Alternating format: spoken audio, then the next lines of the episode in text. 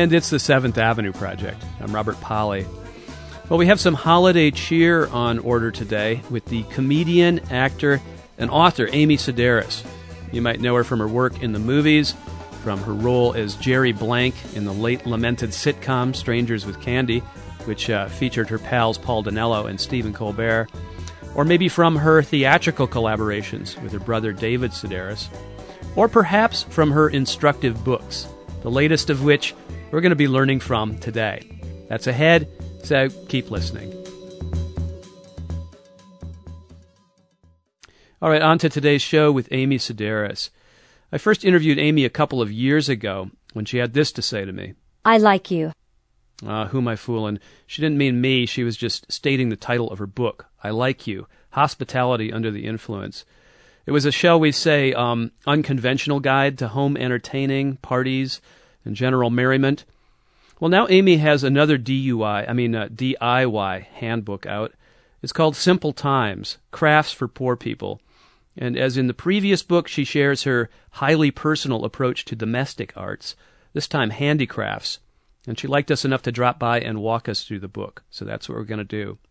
And if you'd like to follow along at home, I hope you have your supplies uh, some construction paper, some wire, some paints, maybe some sausages, and for sure, lots and lots of glue.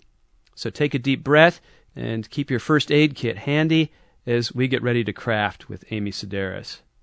So, Amy, why don't we just dive right in into the book? And okay. I, I, want you to just sort of explain a few things as we go through. Okay. I mean, it threw me almost from the get go with this picture, just uh, the second page. Oh yes, the penny. Uh, yes, isn't that beautiful? Well, what is it? That it's nothing. Actually, I found that in an antique store, and it was all pennies because we could have made it. Well, can you describe it for it's our radio audience? It's a penny audience? tower. It's just a tree made out of pennies wouldn't you say? How would you describe like a cone? Well, I it's call really it heavy. A penny pyramid, maybe. Penny pyramid. A mountain of pennies all stacked neatly, and you say glued together. Yeah. Yeah, they were glued. You can see the glue too. It's really thick. And then a, an actual like branch of a cotton plant on its side behind the stack of pennies. Because mm-hmm. cotton, poor people. I don't know. I was thinking, you know, those are two good poor things. You had Lincoln on the penny, cotton. I was trying. I just read too much into stuff. No one's going to think that way. I think that's really pretty picture. and then we get into uh, you know another page here, and um, we've got kind of an opening poem. Yes, we have a lot. Uh, Paul Dinello wrote all the poems in the book. I would call him up and say, "I want a poem about tassels. I want a poem about you know grandma's hands." and so, you know, he did a great job with that. And that's the first one. Is uh, is it called Grandma's Hands? Is that what we ended up calling it? Yeah, it's actually the name of the book. Simple times. Simple yes, times. and then opposite that is a picture of just like old timey things, lace in a white wig, uh, cold cream. Yeah, really ugly crafts. Tea, skeins on that ugly brick wall. Uh, mm. Is it is it possible, Amy, for you to just read a, a, couple of the, the final lines of this poem? Yes, this is how you have to read it. Simple times, simple times of yonder, floating through my yesteryear the five and dime, an old church chime, simple times held dear. Creaky wooden porch swings, Main Street marching bands, ice cream shops, thick mutton chops, and as always, Grandma's hands. Awful? Well, it gets even worse as we with more descriptions of Grandma's hands toward the end. Oh, yeah, yeah. When being clutched by Grandma's claw, I feel no need to convince her. The simple times conveyed in rhymes by her cold and bony pincer. and then Justin Thoreau did an illustration of an old lady's hand with the ring. It's really loose, and she's holding a cane. This was really a team effort. This book. Yes. I, um I had, you know, craft club. I'd have a list of crafts I wanted them to make, you know, during our little meetings. And then some crafts, like I have a friend who lives in Hawaii and I asked him to do all the coconut crafts. And then I have another friend who I asked her to knit some sausages for me, just so I wouldn't have so many people in my apartment. I was like, I'm not, forget it. You know, and crafters sit around, they just want to talk about what they're doing and nothing's more annoying. I'm like, just do it. I don't care about your seeds. I don't care about the glue you use. Just do it. And it's expensive too because it can take all day just to make crap that nobody wants. You spent like can you guess at how many days, how many hours you and your team in your apartment creating all of these these things uh, that are in the book, all of these little like dioramas, all of these objects, all of these uh, monstrosities. Um, well, it's hard to say. I mean, it, over it took two years just to think about everything. But the production of the book we started in January, and I turned it in in maybe June. So it was very ambitious. Shooting in my apartment every day, making things as we were going, going. You know, it was it was really an ambitious schedule, but we did it. Let's go a little further into the book. Here's Okay. here's where we really start to get into the the, the purpose of the book. A, Oh, a- a big introduction by you, Mm-hmm. and a um, a photograph of you in um, a lovely checkered house dress. Oh, gingham. It's my gingham blouse. We had a lot of costumes that, you know, we were just crafting. You know, I would have different outfits in case my picture was being taken. And then Paul Dinello made a typewriter out of um, a box of aluminum foil, three, and he stacked them differently and he painted them. And then he used some wine corks that my dad had sent me for Valentine's Day as the, you know, keys. On the typewriter, Yeah, it's a pretty good idea. and you smiling, you know, in front of the typewriter in your gingham. Um, Mm-hmm. Uh, behind the typewriter are a couple of knit like golf club Yeah. covers. The guy who made the coconut crafts, he knitted those, and I Monday, Wednesdays, and Tuesdays. I know it doesn't make any sense, but I just wanted that. You know, that's from Strangers with Candy. Jerry Blank would always say Monday, Wednesday, and Tuesdays. So yeah, little pon pons. oh, Jerry Blank. Oh. Yep, and then construction paper. You know, for the note, which is my favorite. I, I just love construction paper. Well, this book is full of supplies like that: construction paper, popsicle sticks, yarn, Cardboard. cardboard, crayons, Tape, paints, tacks. lots of tape, Yep. uh, pipe cleaners, uh, coat hangers, and um, a really essential ingredient in all of this, I think, in a lot of ways, and, and it's pictured um, right here on Oh, the page. I'm holding the, it. all the different glues we use. Lots yes. of glues you use. and I'm thinking you didn't just stick things together with them, but you also breathed a lot of glue. Oh maybe? yeah, man, you got to. You got to. Yes, and when I took, you know, I spent my club money and I invested in a volcano, if you know what that is, um, and so that helped the Uh, process you're going to as have to. well. You should explain what that is. That's okay. For those of you who know, okay. For those of you who don't, look it up. Um, but the, and then I had this idea that I was going to stencil everything, which is really difficult. It was these old timey stencils that Paul Dinello had. They were metal. And that was a big pain in the ass, stenciling everything. It, it took a lot of time. Shall we give some props to Paul Dinello, uh, your friend, uh, co-star of yours in Strangers with Candy? Yes. And uh, co-author of this book, is that right? Yes, he wrote it with me, and um, and he cra- he made a few things in the book, um, and then I made him wear that short canary robe in the making love chapter. Hey, don't give it away. We're going to get to that. We're going to get to that. Paul played um, an art teacher in Strangers with Candy, yes, Mr. Jellineck. Mr. Jellineck. And I think Mr. Jellineck would have loved this book. Yes, oh, totally. He would have loved this book.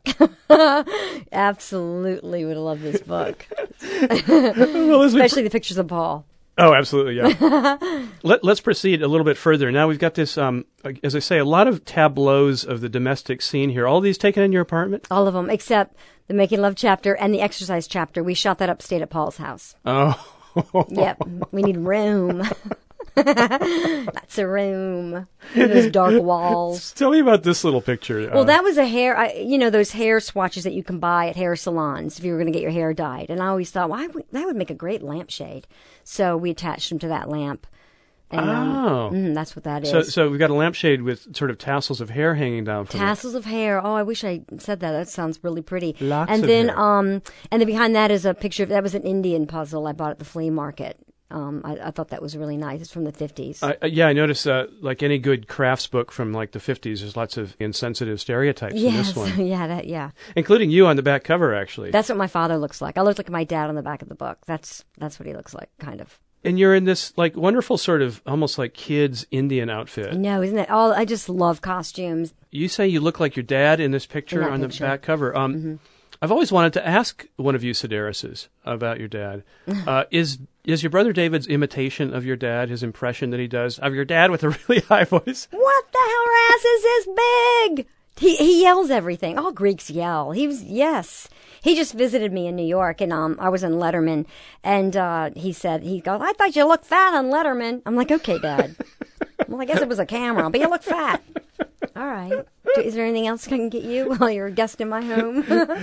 Your imitation of him and David's imitation are really similar. Yeah. So they must be accurate. oh yeah. what the hell is going on here? Just ah, baloney.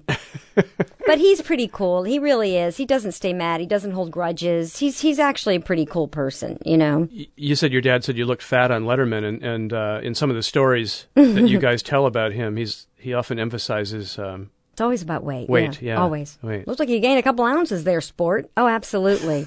He's fit and trim and he spins four days a week. But it was just, like, Dad, I'm not fat. No, Please." no, I can I can attest to that. Um, you have to put on a fat suit in some of these for some of these photos. I'm. I did not. The people are amazed. They're like, that's not your body. I'm like, yeah, it is. I can just, I have a way with doing that. I can, if I want to be fat in a picture, somehow I can be fat. If I want to be, look thin, I can look thin. It's all mental. I know that doesn't make any sense, but I've just always been good at dressing up and looking like other people. That's kind of like my favorite thing to do in Well, the world. well, Jerry Blank was pretty heftily padded just from the waist down. from the waist down. Yeah, no, she was quite skinny from the waist Yeah. up, which added to her strange appeal. I don't. I didn't. Uh, I was gonna do a fat, uh, fat legs, and oh, we never did it. I was gonna make fatty legs for this book, and I forgot. We never. We never got to it. Well, uh, moving along here, um, Mm-hmm. it, it seemed to me that maybe glue is part of the influence you were under in this book. Maybe. Cause, maybe. 'cause it gets Yeah. it gets pretty weird as you go along. The only chapter I wasn't under the influence for was Crafting for Jesus.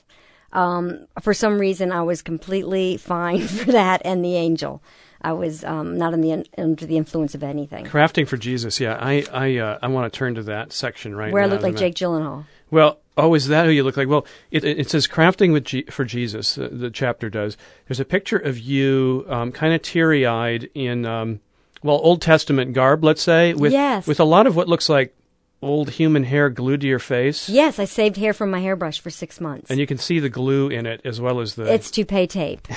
and then I filled it in with eye pencil. Very proud of myself. And then I got to walk around the house in that.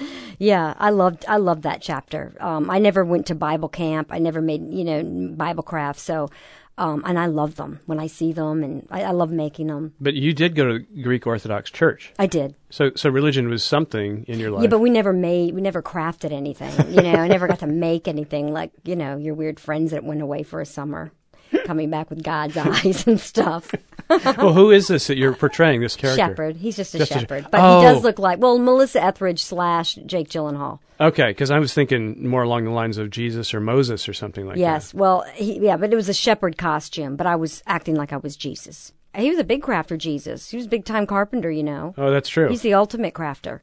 Did the old church going child that you used to be, was there any fear in doing this? No, no fear. But I'll tell you, when we went to church, the whole service was in Greek, and we didn't speak Greek. So I think that's where there we were sitting there listening, and you know the incense and the imagery was something I'll never forget. But uh, God knows what He was talking about. Okay, because No I, I was going to ask, uh, is there crafting in hell? Because uh, Oh, I think there's crafting in hell. that's good, little Lots lady, because that's where you're going after. Right? Really? I'm celebrating Jesus. Yeah, I'm looking at the clothespin uh, Jesus on a cross here. Yes, I was in this woman's um uh, house, and I, she and I, uh, her bathroom was upstairs, and I was in her bedroom, and I saw that hanging on the wall. So I was I asked someone to take a picture of it, and six months later, I sent her that picture and asked her if I could put it in the book. She's like, "What the heck were you doing in my bedroom?" Um, her son made it in Bible camp. Isn't that nice? It is. It's very nice. Hey, what what's this right here? That is seed art. That's James Brown. There's this girl I met at the Minneapolis. She had some stuff at the Minneapolis State Fair, and she does seed art. So I called her up, asked her if she would do something. I said, "Do it, anything you want. I'm going to put it in the nature section." And she did James Brown. seed art. Now, explain what seed art is. You just do portraits using different kinds of seed and uh, bark, and and you glue it to a board. Well, this James Brown uh, portrait in various kinds of seeds and grains is amazing. She's gone so far as to, you know, depict his, his flowing hair Yes. using b- these long black locust uh, pods. Yeah, those pods, which Yeah. make wonderful love instruments when you rattle them when they're dry. Wait, we're holding off on the love part. We're going to get there. no, I'm We want people to keep listening here. So the sex is going Yeah, to come later. Um, that's pretty incredible. Um, the title of the book is um, Simple Times Crafts for Poor People. Mm-hmm. You think poverty's funny, huh? It's hilarious, first of all. Um, but the book was called Pastimes. And then Paul Dinello and I were talking on the phone. I was explaining to, explaining to him what I was wanted for this book. And I go, it's simple. And then he goes, simple times. We said at the same time and we both laughed and thought that's the name of the book, Simple Times. And Crafts for Poor People was a title I had a couple of years ago when I first talked about doing the book. And then my editor said, oh, can we go back and use that? And I thought, oh, it doesn't really fit. And then I thought, well, it kind of does. So I said, okay, sure, let's use it for a subtitle because everything was, eh, you know, inexpensive expensive. I mean, everything's pretty, and it it is for poor people because they they craft out of necessity, and there's a lot of stuff in here, you know. They craft out of necessity. Yes, you need it, so you make it. You do have a chapter on um, the joy of poverty. The joy of poverty, and has a really yeah socially sensitive photograph to open it up of you as a little bum, as a hobo, as, as a hobo, mm-hmm. yeah, falling over and crying. But he's happy. No, he's oh, happy. He's, ha- oh, he's having he's a happy. fantastic time. Okay, so so what's so good about poverty? Well, I just like you know it's charming to me. Like you know if the, if you the, the hardware is missing from a dresser and it's been replaced by rope. I just love that stuff. Or I'm drawn to things that are like naive looking or they are tattered or torn. You can see the scars on it, and usually it's from you know somebody poor had made it. Mm. Slingshot made from a turkey, you know, wishbone. Talk talk about charming. Uh, this um, this belt made out of a plastic bag. Yes, I have a friend who works in a kitchen, and she said whenever it got really hot, her pants would get too big for her. So the kitchen staff always used Saran wrap to, as a belt. You know, oh. I thought oh. that was pretty neat. And you can also use Saran wrap as a um, condom. Mm, does it work? It's a condom. It sure does. You got to take the sandwich out. oh, Not Amy. just for goldfish. Oh, Amy. okay. Now, I have the feeling that this is one of your favorite chapters here. Oh, the safety meeting, which means also if you're going to go out and get high, you know, North Carolina, it's like time for a safety meeting. It means let's go smoke it up. Um, yes, I wanted to do something about that because because it's funny. You know, the craft room's the most dangerous room in the house, really. You know, um, so that was a lot of fun because I love special effects, makeup, and everything. So I had a good time shooting that. This is all about accidents that can happen while doing crafting. Yep, you can step on tacks. You can lose a tooth by trying to open a glue bottle with your mouth. You can burn your face off trying to make a Chianti candle. Lots can go down. I, I see. You've got photographs of a lot of the things that can happen. Here's Paul Dinello having yep, stapled his, his, eyeball uh, with blood pouring out of his eye. Uh, is that him with a? Uh, yes, the iron burn on his leg. Iron burn. He's using an iron to do something. Well, he, you know what he did for that? He made himself. He took some tin foil and he put some incense in it and he lit it on fire and he put that in the crotch of his pants because he pulled his pants down to try to get smoke coming up. And then it got a little too close. And then it started, we were laughing so hard and, and, no one went to help him. He was on fire. But I was like, that's what you get for doing that. well, what we see as the final result here is um, Paul with a shirt. We don't really see much of him, just a kind of hairy leg with a scorch mark uh, from an iron. yeah. he was doing some iron on patches or something. right. And, uh, it slipped. yeah, when you put it on, you know, your pants, when you use your, your, your, your leg for the board stupid. And here's you with your face badly disfigured yeah, by a burn. Great. I kept that on all day. How'd you do that now? Um, that was from making a Chianti candle, where you take, you know, the Chianti bottle and you put a candle in and you light it. it just blew up in my face. It blew up. Yeah, the candle just caught my face. I just wanted a scab. What kind of kid were you? Um, what kind of kid I was? I, I was always in Girl Scouts, junior achievements. I always had clubs. Oh, you were a good kid. Mm, well, I just was always, you know, getting groups of people together to do things, and I still do that. See, I wouldn't have thought you were a good kid. Really? I would have thought you were up to no good a lot of the time. Well, you know, maybe it appeared that I was a good girl.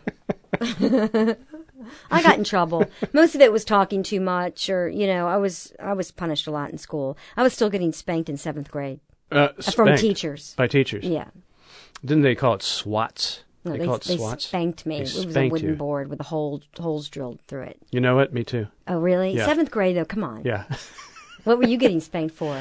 Why were you bad? Uh, you know, talking back to teachers oh. and things like that. Mm-hmm. Yeah, I went to a kind of a backward school, and they still had yeah the the teacher I talked back to was uh, a woodshop teacher. Of course, he had a custom made board with holes in it that oh, he yeah, was very course. proud of. You know, so I felt it sting several uh, times. Yes. Yeah. that hurts. woodshop. I didn't know they did it to girls. Yeah. For me. I don't In know North about Carolina. other girls in North Carolina. Yeah. Mm-hmm. When they weren't burning them as witches. Yeah. Witches. That would have been a good chapter. You don't have a witch chapter. I don't. Ugh. I don't have a witch chapter. But this one's pretty bewitching. That one, I love that. That's about stretching before and after. Yes. And you're in your workout suit. yep, my leotard. There you go. your leotard. And you're In um, Paul's attic. and I mean, these are I can't really describe these for our audience, but you're doing a lot of real awkward looking stretches. You're pooching out your stomach quite a bit here. Am I? Yeah, bloating. Yes, you're bloating. And the belt is made out of a hinge. It's a hinge belt. like a door hinge. Yes, like a door hinge. Yeah. And uh, yeah, the color scheme. Yes, pink and maroon. Pink that was our kind of our. We wanted like you know opposite colors. You know that was kind of our the, the running theme through Simple Times. You know opposite colors. You are not vain. no, I'm not. But I should say to, to, to, to some of our audience who maybe only know you from like Strangers with Candy, Right. You're actually rather chic and elegant, as a- chic, chic. Oh yeah, I mean like what you're wearing right now. Oh yeah, it's it's the cover. It's the dress from the cover of the book. So it is. It is. Yes. And how would you describe it? Oh, is it harlequin? Is that what you Yeah, call it? yeah. Yes, a harlequin in all these different colors. I mean, again, the costume guy made it. Ama- I get so many compliments on this dress. You have a, a costume guy. Yes, uh, that, I met him when I did the Dolly Parton video, and um, he did all the costumes. Tell us about the Dolly Parton video for those who haven't Um, seen it. I went to Tennessee. It was on her "Better Get to Livin'" video, and uh, we shot it in Tennessee in a big field. And I got to hear her say the words "smoky sausages." She was walking by me, and I heard her say that. She was super nice. Uh, we really got along. And what was your role in the video? I was like a barker, a circus barker, and I got to have a monkey in it. And what's uh, smoky sausages refer to? She, I know she, she was talking about smoky sausages. I just overheard the conversation. It wasn't like uh, you know code word for something. It might have been. Who knows? I say it all the time, smoky sausages. But I have a sausage chapter in the book. You do, and this again is why I, I I thought it comes toward the end, and things get weirder toward the end. Do they? Well, okay, what are we looking at here? That is a smokehouse. I made out of it's a log cabin made out of sausage links. The whole reason I did a sausage chapter was because I wanted to make a sausage wig, a wig out of sausage links. But I never made the wig, and so instead I just did the, the log cabin. And these sausages are really greasy. Well, I poured hot grease over it right at the last minute, and we made the roof out of cardboard. But the moon, the thing that's representing the moon, was an old piece of salami, like plastic salami that I bought from the 50s. And when I bought it, I thought, this looks like a moon to me. And I pulled it out of my drawer and I put it up there. Doesn't it look great? Where do, where do you keep all this stuff? I mean, you've got an apartment in Manhattan. Is it big? No, I actually have a spare room. I made it look like a baby's room, and then I turned it into the craft room, so it's kind of creepy. Um, but I have lots of drawers and cabinets that I put things away, file them away. You know, if if I didn't know that, and I just read this book, and you told me that it was shot in your home, I would assume you have a mansion because there's so many different environments, so many different moods. You know, Yeah, no, it's and and objects. I mean, thousands and thousands of objects. I know, but, but my house doesn't look cluttered. And most of the crafts in the book, I put them all in storage, and I got rid of all my craft supplies, Hmm. most of them, just because I'm sick of crafts now. It's just it was too much. But folks listening to us might think that this is all a big joke, but you like crafts? Do you I do. You do. I, I like the kind of crafts that I was making when I was five, you know, 10, 12. I, still make that th- things like that. I mean, What I'm sort of not- things? Um, like uh, the stuff like the the marshmallow uh, star, you know, where you insert you know toothpicks into the marshmallow. Um, Girl Scout type crafts, Yeah. tissue flowers. Yeah. And anything with googly eyes and popsicle sticks, but I can't. I can't knit. I can't sew. I don't crochet. I can't do things like that. But I. But I like those things. You know. But so I. I just. You know. Went to people who can do those things for me. Me making some sausages, you know, just ask for anything and poof, you can have it. Especially if they're gay. You get it in two days. Flawless. Perfect. Chinese lesbians and gay people. My God, unbelievable crafters unbelievable and just professional. But my favorite thing in the book, I have to say, Megan Whitmarsh did all the embroidery, and I decided for this book I wanted you know everything to be a craft, and she did all the titles and. Um, she did the alphabet for me and page numbers, and I'm just crazy about her stuff. Well, you know, if we haven't made it clear already, it is a lavish book. It is a beautiful book, um, overflowing with imagery It's a pot, it's kinds. a pothead stream, and it's, it's just to trigger, it's to spark ideas, and it's just to you know inspire. That's really what it's about. Well, it's full of information as well. Um, for instance, you just mentioned people who are really good crafters, and here's some statistics. Um, you say more than 8 out of 10 households have at least 4 out of 5 family members engaging in 2 out of 3 crafts 78% of the time. A staggering 98% of this group are homosexual men. That's it. Statistics. Just make it up. Just make it up.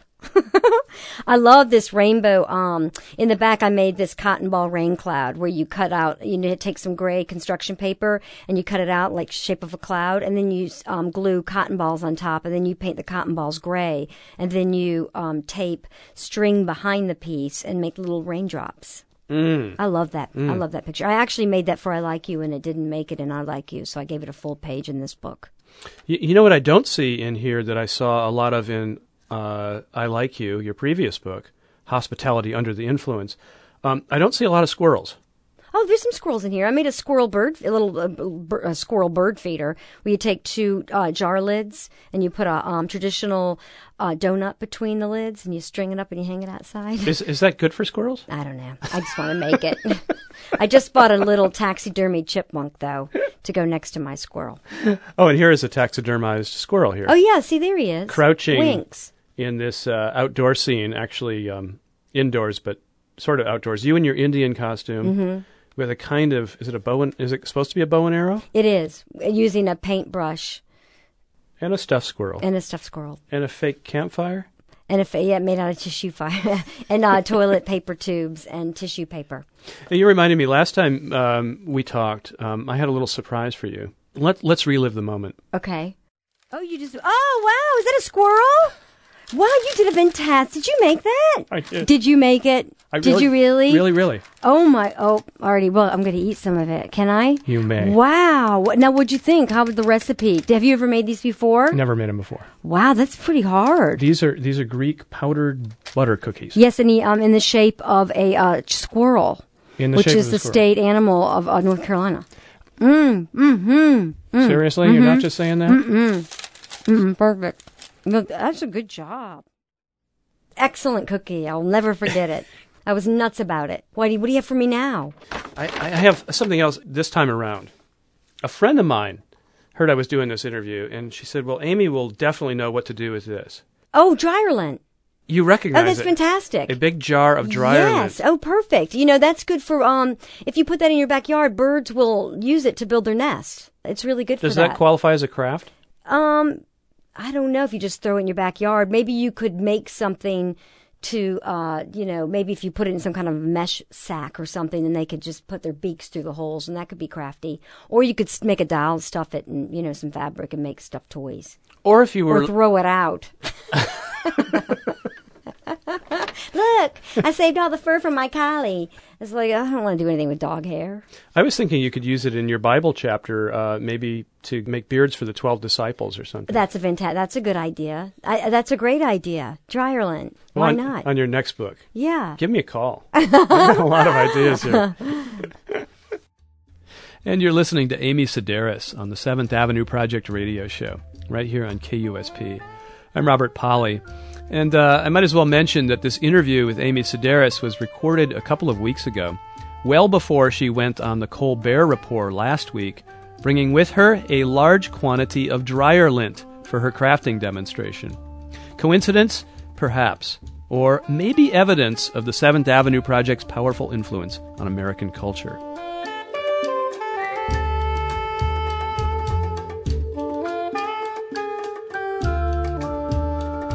And uh, let's return now to comedian Amy Sedaris discussing her new book, Simple Times Crafts for Poor People. Um, so let's, uh, we've been putting it off for a little while, but uh, let's get to the uh, climactic chapter, shall we say? Of the making love. Making love. Mm-hmm. So, first of all, what's the relationship between uh, making love and, and crafting? Well, I just thought that making love and crafting, were like you could make um, toys, craft some toys, and the bedroom is, is you're supposed to seduce, right? So I just thought it might be an opportunity to do some fun little um, crafts for that, and also people who like to, I don't know how I can say this with being clean, beautify the pleasure patch.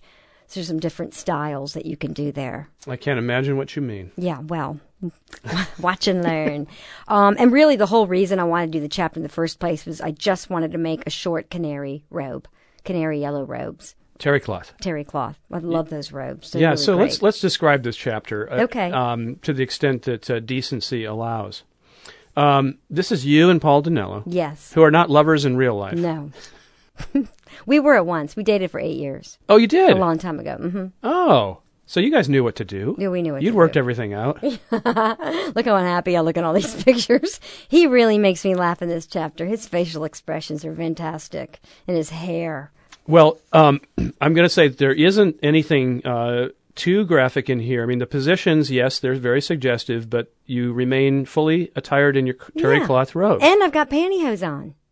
so, folks, there was no real. Uh, what's the polite word for radio? Well, you call it fornicrafting. Fornicrafting. There's no fornicrafting going on. The only thing that's a little touchy are the illustrations Justin did, which are perfect. I was describing to him what I wanted, and he just nailed it. This this this um, whole sequence of photographs um, really have a '70s feel in a way. Yeah, I think that's because of Paul's paneling. That's why he wanted to do it upstate. And we did the duty ditch upstate too, how to dig a hole outside if you have to go to the bathroom. So we shot that at his place as well. That, that's very crafty. that. I was going to say that didn't look like Manhattan to me. it wasn't. yes, that was a fun chapter. My favorite chapter is um, handicraft handicraftable, which is um, crafting uh, for people with disabilities. Like if you um, don't, can't see very well, chronic back pain, ADD, things like you know things like that. And I thought of oh, what's a good craft for somebody you know with that. Have you run into any like you know people who really are into this culture of crafting, who go to craft stores, who make this stuff out of doilies and popsicle sticks and pipe cleaners and stuff, who don't get this book or who are confused by it? Um, yes, there, there, some, the crafting community, they've embraced me. You Have know what I mean? They get it, but there are a few. Oh, they have. just think this is crap. Don't waste your money. You know, it's crude. They're, she's making fun of us. And those people probably aren't, you know, they don't have any friends anyway. You know what I mean? I'm not kidding. You know what I mean? We know those people. But real crafters, they can poke fun at themselves and they get it. And, you know, they get it. Did you, um, you know, in, in, in putting together this book, you've duplicated a kind of feeling and look, I think, uh, really right out of the, the 50s and 60s, sort of early 60s maybe, when this was really the, the mainstay of a lot of domestic magazines. And this is what a lot of people did. I Mm-hmm. mean, maybe they still do, but it really sounds like kind of a throwback cut to back. me. It almost feels like a little seventies, and I didn't mean to make Oh, it look 70s that too, way. yeah. But I just I'm drawn. I like those colors. You know what I mean? Avocados and goldenrod, and Yeah. you know the dark browns. So um. And and I had to order some stuff like um th- this old Dennison crepe paper that you can't buy anymore. I had to get that off eBay, which was expensive, and um which also reminds me I, had, I bought the rusty nails for the rusty nail wind chime for the bipolar person. I had to get those nails off eBay because you can't rust nails anymore. You know you have is it galvanized? Is that how you say it? yeah, yeah. Yeah, I couldn't. I couldn't rust a nail for anything. So uh, there've been plenty of freaks on eBay that are more than happy to sell you a sack full of rusty nails. So yeah, you just mentioned the uh, the rusty nail wind chime. Uh, this is a wind chime made by dangling, you know, by hanging rusty nails. And, and you say about it, this is in your uh, subsection on bipolar disorder. You have a lot of disabilities and uh, uh, you know um, mental illness stuff here. And um, it says um, instructions on an emotional downswing. Toss a fistful of nails into your backyard. At a later date, during a manic phase, search the yard for what are now rusty nails. Once collected, string them together to make a wind chime. yes, I funny when I was telling Paul Dinello about that. He goes, "Why would you throw them in the backyard?" I go, "Oh yeah, I, I guess you don't have to. I guess you could put them in a bucket, but I just like the idea of tossing them." You know, in the backyard. Anyone can do that. If you're mm. depressed, you can still throw a fistful of nails in the backyard. That's a good day. That's a good day. Feeling good today. Oh, I feel really rotten making fun of depression. That's not making fun, it's celebrating. Celebrating depression, yeah. Yeah. That's better. And then on the better. opposite page, I have potato chips, and that's good for people with crippling long fingernails. Um, where it's easy to pick, mu- you know, um, mushrooms out of a jar because your nails are so long.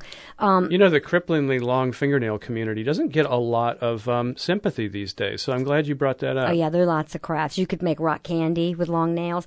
Well, because now that I'm sick of crafting, um, I did a couple demonstrations where I taped fake fingernails onto my fingers, and um, it's really funny. It's really fun to work with, you know, fake nails and try to do anything. It Really makes you laugh. And then you have the, a picture here. This is the uh, chapter on shut-ins. Shut-ins, Crafts for yes. shut-ins. You have a character here who um, crops up a couple times in this book. yes. Do you have I- a name um, for her? Um, which it changes. It's cobbler. It's piglet.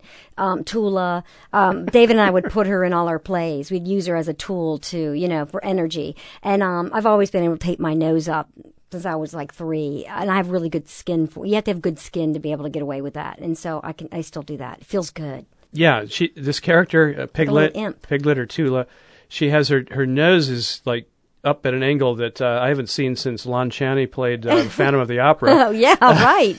It's uh, yeah, it feels good. and uh, she's got a little like bonnet on. Yes, little And, uh, gingham bonnets. I made um had someone make the everyone who worked on the book got a gingham bonnet and a shawl and a little shawl. and kind of chipmunky cheeks. She's a little shut in. She's a little shut in. Yeah, she can't leave the house. She's she's kind of cute. But you say you and, and your brother use her for Yeah, when we would we do plays together, David would write them, and we we've done like eight of them. And she, we would always put her in all the plays, and um, as a little, we use her as a tool. Does, know, she, does she have a voice? It's foul. Yeah, it's everything. Every word out of her mouth is dirty. Can you give us an example? You you can't probably air it. we can bleep He- it. Turn around, get and don't come out for free, or I got bills. You take a sack of and stick it up your things like that. Wow. But she's just energy and just wired and She looks so cute and harmless. I had oh, no, no, she idea. isn't. She's filthy. But everyone knows someone like that, right? Wow, Tula. I mean, I hadn't had the joy of seeing any of you, any of the plays that you and, and your brother David have Oh, they on. were great. They were really fun. When, when was the Very last one you did? About eight years ago, The Book of Liz. Mm. It was a really good play. I Wait. love doing that. We were talking about poverty. Were you ever um, poor during your early days before you hit it big uh, as a performer? Um, yeah. Oh, absolutely. Yeah, definitely. What was like the lowest moment? Well, you know, it's funny. You know, you can. I I still had parents I could call if I needed to. You know what I mean? Or brothers and sisters. You know, I could always get money. So I really don't know what it's like to be not have that. You know, when you really don't have anyone you can call. Um, so you know, you could play poor, but Were you were you trying to be an actress at that point or a I was going performer? to Second City in Oh, yeah? Chicago. hmm And so you were doing studying improv at that point in your life, Right. That's where I met Stephen Colbert and Paul Dinello. and you became part of the Second City troupe at that at Mm-hmm. some point. Yep, we toured for two years and resident was a resident And then and then you three made Strangers with Candy. Mm-hmm. Does the, Exit 57 and then Strangers with Candy. oh, you know, I don't. I've never seen Exit 57. endless scenes, I sketch show, endless Yeah, sketches, I'd love to see it. really sometime. long. Um, Stephen Colbert is in the credits here, just as having contributed one item. Yes, What- what it was it? He gave me a, um in South Carolina. If you break your dishes or something like that, you would take it to the water and you'd throw it because you would be too embarrassed. You don't. You would never want a broken piece of china in your in your house. So he said people would dump it in the ocean and then um, it would get washed up on shore. And if you found a piece of pottery, you could turn it into a pin. And so he made that. Made that for me. He's from South Carolina. You're from North Carolina. Mm-hmm. What did you guys do when you broke dishes? saved them, kept them, mosaics, yay! From North Carolina, my little brother made me a roach clip using a crab claw, and that's really that's useful. I noticed at the very end um, on the flyleaf here where it describes you, it says um, Amy Sedaris and her co-author Paul Dinello both live together in New York separately. This is the third book they have written jointly from different locations. They have collaborated for over 20 years in theater, film, and television. According to them, this will be their last project together. we say that every time. Oh, It's you do. Last time. So you don't really mean it. No, we'll always work together. Well, uh, I don't really mean it when I say this is our last interview because I hope it's Oh! not. I hope not you. You're fantastic. Ah, I'm blushing. That was Amy Sedaris. Her new book is Simple Times Crafts for Poor People. This is the Seventh Avenue Project. I'm Robert Pollie. Okay, we have a little time left in our show today, and the interview we just heard with Amy Sedaris reminded me of another one I did years ago with the filmmaker John Waters. He too is a very handy guy into all sorts of crafts, especially at this time of year. I've been looking over various websites and and uh, other sources of information related to you. And you find so much wrong information, but go ahead. True, but the one impression I get that's probably correct is that you are doing a million things at once. I mean, you're on the lecture circuit, you're performing. Who knows whether you're dreaming of a new movie? You're. Oh, I've already thought that up. You've already thought that up. Yeah, but I haven't. I'm pitching it next week, but I'm afraid someone will say yes. I always joke I'm a Swiss person trapped in an American's body. I can compartmentalize very, very well. Um, I have an art career too, and um, I do that in a completely different building. I go to my studio to do that. I think up my movie ideas in one room. I write in another room. Um, I'm I'm very um, as long as I'm by myself, I can work. In my office, um, you know, I have three assistants that work here, and basically. I start at eight in the morning and they get here at ten. Between eight and ten is when I think up everything. The rest of the day is spent trying to sell it. Well, this is, leads to my question, though. How on earth do you find the time for your Christmas obsession, which, as I understand it, includes making handmade ornaments, buying hundreds of Christmas presents? Not well, hundreds of Christmas. I just sent out today seventeen hundred personally signed Christmas cards. Um, we have somebody that comes over, a, an ex-assistant who handles the mailing and takes that job on. But certainly, I have to do the lists. I have to. I have a huge party that I give the day I come home from this Christmas tour. That ought to be nice. And then two days later, I it's my turn. I have three brothers and sisters. It's my turn to cook the entire Christmas dinner for the family. Do you sleep, John? I sleep very well every night, at least seven hours. Hmm. I read a lot too. I get 150 magazines a month, and I read a couple books a week. But all that is because I'm single. If you're with someone, you have to spend time with them, rightfully so. If you have children, you have to spend quality time. I have chosen not to really have those things. So, the bachelor life, that's what you're recommending. Yes, I, I sort of am, or, or dividing up what you think this one person that you're supposed to be looking for is, which in most cases there is no such person.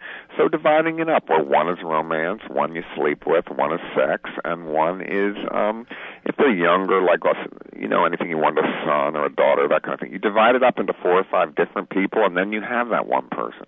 Your uh, 1981 memoir, Shock Value, was just re released this year in a new edition. And uh, that takes me back to your early days. Yep. When did you realize you were different from other children? Oh, when I was in kindergarten. Um, my parents told me, I don't remember this, but they told me I would always come home and talk about this weird kid that was in my class who basically only drew with black crayons and told stories and. And then they, I kept talking about the show, and then they realized suddenly that it was me. Wow which I don't know what that means psychologically. I guess I was inventing my character right there. So I never, I always knew because I was never interested in what the other boys were interested in. But that didn't bother me. That wasn't especially traumatic because um I, I was obsessed early, and that's the only reason I'm not in prison. Really, is because I always had a show business outlet for these kind of obsessions. I was a puppeteer for children's birthday parties with a fairly good career for a nine year old. I mean, I sometimes had two or three shows a week for, I believe, at the peak, $25 a show. That was really a lot in the 50s. You know, you were obsessed, as you say, early, and among the obsessions were car crashes. And one of the most interesting to me that I've learned about recently was failing report cards. I used to be, I was obsessed with that. The reason why is because my friend Laura, who I loved, and she was my greatest friend, and she showed me her report card once at the end of the year, and every single mark and every subject, every quarter of the year, she failed. So it was like it was like an art piece. It was like you just couldn't imagine someone actually got this report card. So I would steal report cards, and I'm telling you, that's hard to do in school.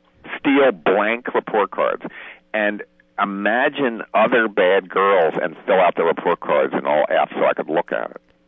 And, and you were also um, you were a big fan of the villains in movies. Um, you're the only kid I've ever heard of who really liked the Wicked Witch and, and didn't like Dorothy. But I think most everybody loves the Wicked Witch. She's one of the most popular villains and all. And I, I never met her, but I did get a signed photograph, and she signs all her everything WWW Margaret Hamilton, like Wicked Witch of the West. And isn't that great? The best monogram to have on your towels and stuff. But you rooted for her. I did root for her because who wants to go in that smelly farm when she had gay lions and winged monkeys and that beautiful castle and a beautiful Comme des Garçons dress and uh ma- you know, magic shoes, and I, I just didn't understand why everybody didn't want to live with her. Well, this is interesting. I mean, car crashes, failing report cards, The Wicked Witch. It's like from the very beginning, you were the polar opposite of everything we're supposed to be. But I was joyous, though. Yeah, and that's what struck me about your um, reading your memoirs. That it seemed like there was no real self doubt. You knew who you were. You knew who you wanted to be, even as a little kid. There Was- was self doubt, certainly. I mean, you you can't say that there wasn't pain in growing up like that. You know, I mean, you got hassled in school, some, but not really, because the people that would beat me up, I secretly made friends with them, and and they were put off by me, but they thought I was insane. So they didn't, and they knew I hated authority even more than than they did. So they didn't try to beat me up really, but they would have easily. uh, I, I I just kind of they knew I was their fan in a weird way. I mean, there was this one girl in school that was, you know, I've based 30 movie characters on that, and she was about 19 in eighth grade. She had failed so many times, and she would always date the the people that ran the sideshow rides at the state fair, and she wore white lipstick, and she would always beat up the girls that were like the homecoming princesses and stuff. And I never talked to her, but she knew I was her fan, and and so I watched her every day, and she knew I watched her, and and and I didn't tell her to do it or anything, but but she knew that I was her public, her her only public, really, and uh, she would smile sometimes, and and and I used to like to think that I had invented her, even though she was a real person. Did you ever have moments of weakness though, where you you tried to be good, where you tried to fit in, where you tried to swear off the uh, you know the dark side? Um, did I try to fit in? No, my parents wanted me to, though my parents were like mortified, right? So um, that causes a certain bit of uh, tension at the home. Um, but I, I, you know, I don't know. I just I never fit in, and I didn't want to. I was mad that I had to play sports. I was mad that you know my father would try to be nice and take his son to the football game, and I would fantasize the bleachers collapsing. Um, I, I always was a little bit of a ghoul. I'm talking to filmmaker, writer, storyteller John Waters. Now, John, um, the press has always had a great time giving you nicknames and titles. Um, Right. Sultan of Sleaze, Prince of Puke, King of Bad Taste, and uh, a great one from William Burroughs, uh, Pope of Trash.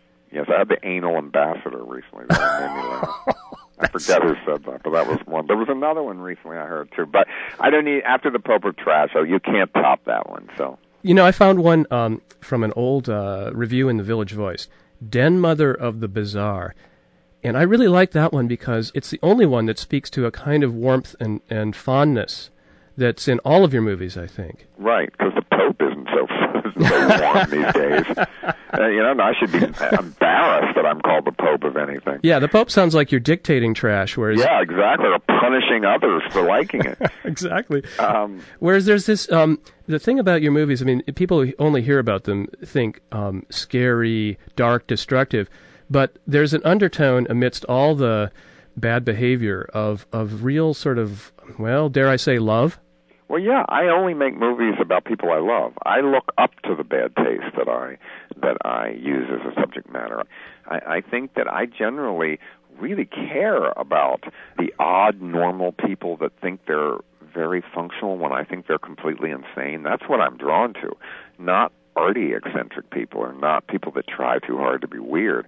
I like the people that think they're completely normal and yet, to me, seem incredibly bizarre. So, so those people did seem bizarre to you. It wasn't that you thought, oh, these are my people. These are this is what normal should be. I don't know what normal is. I mean, to me, um, my people, if you ask me who is my core audience, would always be minorities that don't get along within their own minority. That is my people. So, in your case, for instance, in the '70s, um, Well, I made, you know, I look like a hippie and I was in the hippie culture, but I certainly made movies at the height of peace and love that glorified violence and punk mayhem, even though there wasn't such a word as that. Um, I'm gaily incorrect. Uh, you know, I'm hardly waving a rainbow flag. To me, um, I, you know, I think gay is not enough. It's a good start. Um, I, I think that um, I, I like I like minorities that are worried about this new set of rules within within their own minority. And sometimes gay culture seems to have more rules than my parents had. You know, um, you were you were years ahead of punk when it came along. Did you say, "Oh yeah, that's exactly what I've been doing"? Well, I, I, you know, that's when I started listening to new music again, and I remember Divine saying, um, what was her name? I loved her. Jordan, the girl that hung around with the Sex Pistols, who looked so great. And Divine said, "I feel like plain Jane when I look at her." Uh, so certainly, the punk rock movement did speak to me, and I still listen to punk rock on the radio. I listen to the Fungus Network on the radio satellite station, and um, I feel more at home in a punk bar than I do in a gay bar, to be honest. I mean, not all gay bars, but but um, uh, the punk world is to me. Um, more of uh, my speed in a way, and certainly um, most of my gay friends hang out in mixed bars and punk bars. Did I'm pu- against separatism. I guess that's what I'm against in all worlds and all sexualities and all races. I don't think all of anything is a good idea. I think it's defeat. did uh, did punks embrace you in the same way? that Yes, You, right from the beginning they did. Uh, the the image of Divine with that mohawk from Female Trouble was on the first punk clothes sold in Vivienne Westwood's sex shop. Without the title of the movie, they didn't even know who we were. But just that image with Divine and that eye makeup and stuff was very much appropriated in the very beginning in the punk movement. I know this is going to put you in a position of sounding egotistical, and I don't want to do that, John. So uh, it's my fault. I, but I try to be uh, uh, very humble here. But but do you see your influence in um, in in popular culture today? Well, I think I've made trash a little bit more respectable. I certainly think that um, even if you don't like me, you probably know who, you know about my work. Um, people tell me on the street, I feel like Oprah. People come up to me all the time and say thank you, and you know now parents bring me their rebellious children to try to help them. Um, you know, it's funny to me because when I was young, parents called the police. Um, parents were the ones who hated me the most. So, so it's now odd. I mean, I went to the opening of uh, Hairspray the musical at the Kennedy Center recently, and um, you know, all the Bush administration were there, and everything, and they introduced me, and I stood up, and everyone gave me the standing ovation, and one of the producers whispered in my ear, "If they knew you, they'd give you the death penalty," which sort of made me laugh, and it's true. I mean during the Republican convention last year, um, George Bush Sr. and Barbara went to see Hairspray, and they were doing the twist outside the theater with drag queens. Yeah, I don't know what to do when that happens. You're, you're so co-opted, that you're just speechless. That yeah, it must be really weird because you really did want to offend in the old days. You wanted to. No, I didn't. I, I think you're wrong there. I think I wanted to surprise, Uh-huh. and um, it's easy to offend. It's much harder to surprise. You sort of wanted to to offend those hippies, the peace and love. Well, I wanted to give hippies. They thought that they had seen everything, and and that there was nothing. You know that when when Pink Flamingos came out was the year Deep Throat came out, so it was the year pornography became legal. It was really a time of cultural anarchy. So I try to think what could we show in a movie in, in a history of exploitation in a comic way that isn't illegal yet but should be. And um, now the ending of Pink Flamingos actually is illegal. It wasn't then. Is it sort of a bitter pill though for a, a former provocateur to to be embraced as a kind of father figure? You know. No, no, I'm not. I'm not bitter in any way. I call myself a filth elder. I'm I'm happy to be one. A filth Um, elder. No, I I think my career has been understood um, pretty much from the beginning, and um, I have no bitterness at all. What would I have bitterness about? I can go to work in my underpants. All I have to do is walk in the next room and think of something weird. filmmaker John Waters. And this has been the Seventh Avenue Project, our second to last show of 2010. We'll be back next week, and we'll be back next year. I'm Robert Pollie signing off. And do check us out on the web at 7thavenueproject.com.